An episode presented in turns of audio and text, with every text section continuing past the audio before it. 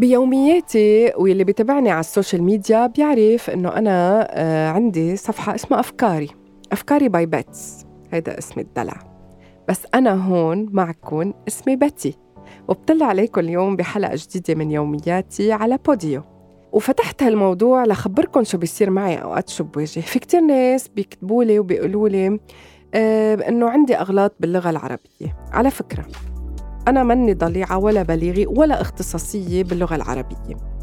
ولكن أنا بختار أيام إني أكتب أفكاري وما أحكيها حكي لأنه أوقات بحس إنه الكتابة مش ضروري تكون هواية ولا ضروري نكون ضليعين وبالغين باللغة العربية أو بأي لغة منحب نكتب فيها حتى نعبر عن شي بداخلنا ولا مطلوب منا الإبداع بالكتابة. ولكن أنا اخترت الكتابة آه، بوقت من الأوقات وكتير أيام بكون نايمة وبصحى بالليل في فكرة براسي بكتبها. يا بكتبها لأنه بكون بدي أبني عليها موضوع معين يا بكتبها لأنه بحس من وراها بقدر أعمل مشروع معين يا بكتبها لأنه بحس إنه زعجتني وخلص يعني بدي طلعها بأي طريقة ما.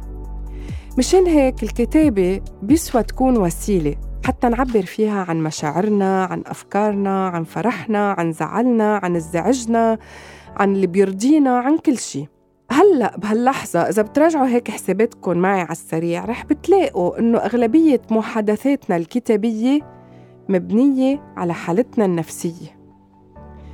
ياما أيام نحن عم نتحدث مع حدا خاصة تشاتينج لأنه هي هلأ الأغلبية الدارجة يعني.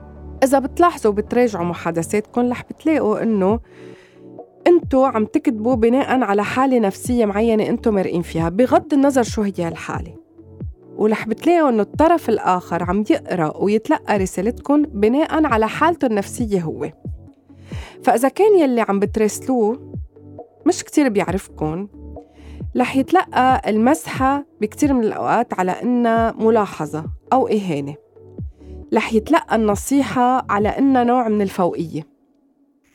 واللي بيعرفكن كتير كتير أكيد رح يحس فيكن بس مش رح يحس لدرجة مثل وقت تكونوا قاعدين وجها لوجه عم يتأمل عيونكم عم بيشوف ال face expressions تبعولكم عم بيشوف لغة الجسد تبعكم فدايما المحادثة الكتابية إلها ألغازها بنفس الوقت إلها سحرها أكيد.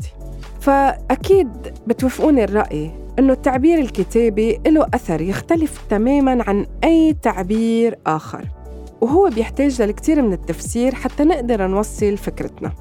مشان هيك مش غلط إنه نعود حالنا نكتب أفكارنا وإحساسنا على ورقة. مش عشان نكون كتاب موهوبين. بالنهاية مش كل الناس بتقدر تعمل روايات وتكتب قصص وتألف كتب وتنشر مقالات ومش كل الناس لازم تكون صحفيين وإعلاميين ورواد فكر وإبداع لا. بس من حق كل واحد فينا إنه يكون عنده وسيلة للتعبير. في ناس بس يعصبوا بس يزعلوا بيصرخوا. هن ذاتهم هول الناس بس يفرحوا كتير كمان بيصرخوا. في ناس بيبكوا من شدة الفرح ومن شدة الحزن. وهيدا كمان نوع آخر من التعبير صح؟ في ناس بيسودن الصمت والصمت الطويل. بغض النظر إذا كانوا فرحانين ولا حزينين. في ناس ما بتقدر يعني بيبقى عندها كتير كتير كتير خواطر براسها وأفكار وكذا بتلاقيها ملبكة فيها محتارة كيف بدها تعبر عنها. لأنه بتبقى بتحب تحكي بس عندها خجل أو عندها خوف. في شي رسم لها حدود. بتخاف تحكي لأنه بركة ما انفهمت. بس قبل كل شي في كتير ناس بخافوا يعبروا لأنه بخافوا إنه ما يلاقوا الشخص المناسب لأنه يسمعهم ويفهمهم عشان هيك ريحوا حالكم من كل هاللبكة ومن كل هالبرمة هيدي. اعتمدوا رفيق وصديق لإلكن ما بيخونكن أبدا على مر الأزمان.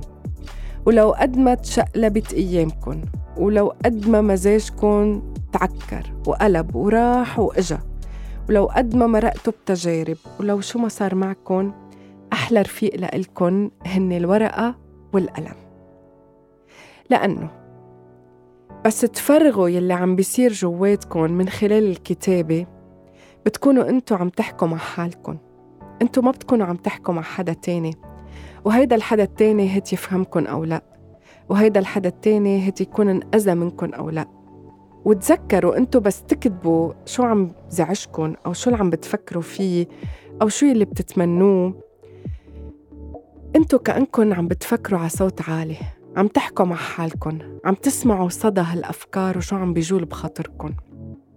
ونحن كل ما حكينا بصوت عالي كل ما سمعنا حالنا أكتر كل ما فهمنا حالنا أكتر كل ما قدرنا نبلور الأمور أكتر كل ما أعطينا أنفسنا مساحة أكبر كل ما طلعنا بنتيجة أفضل.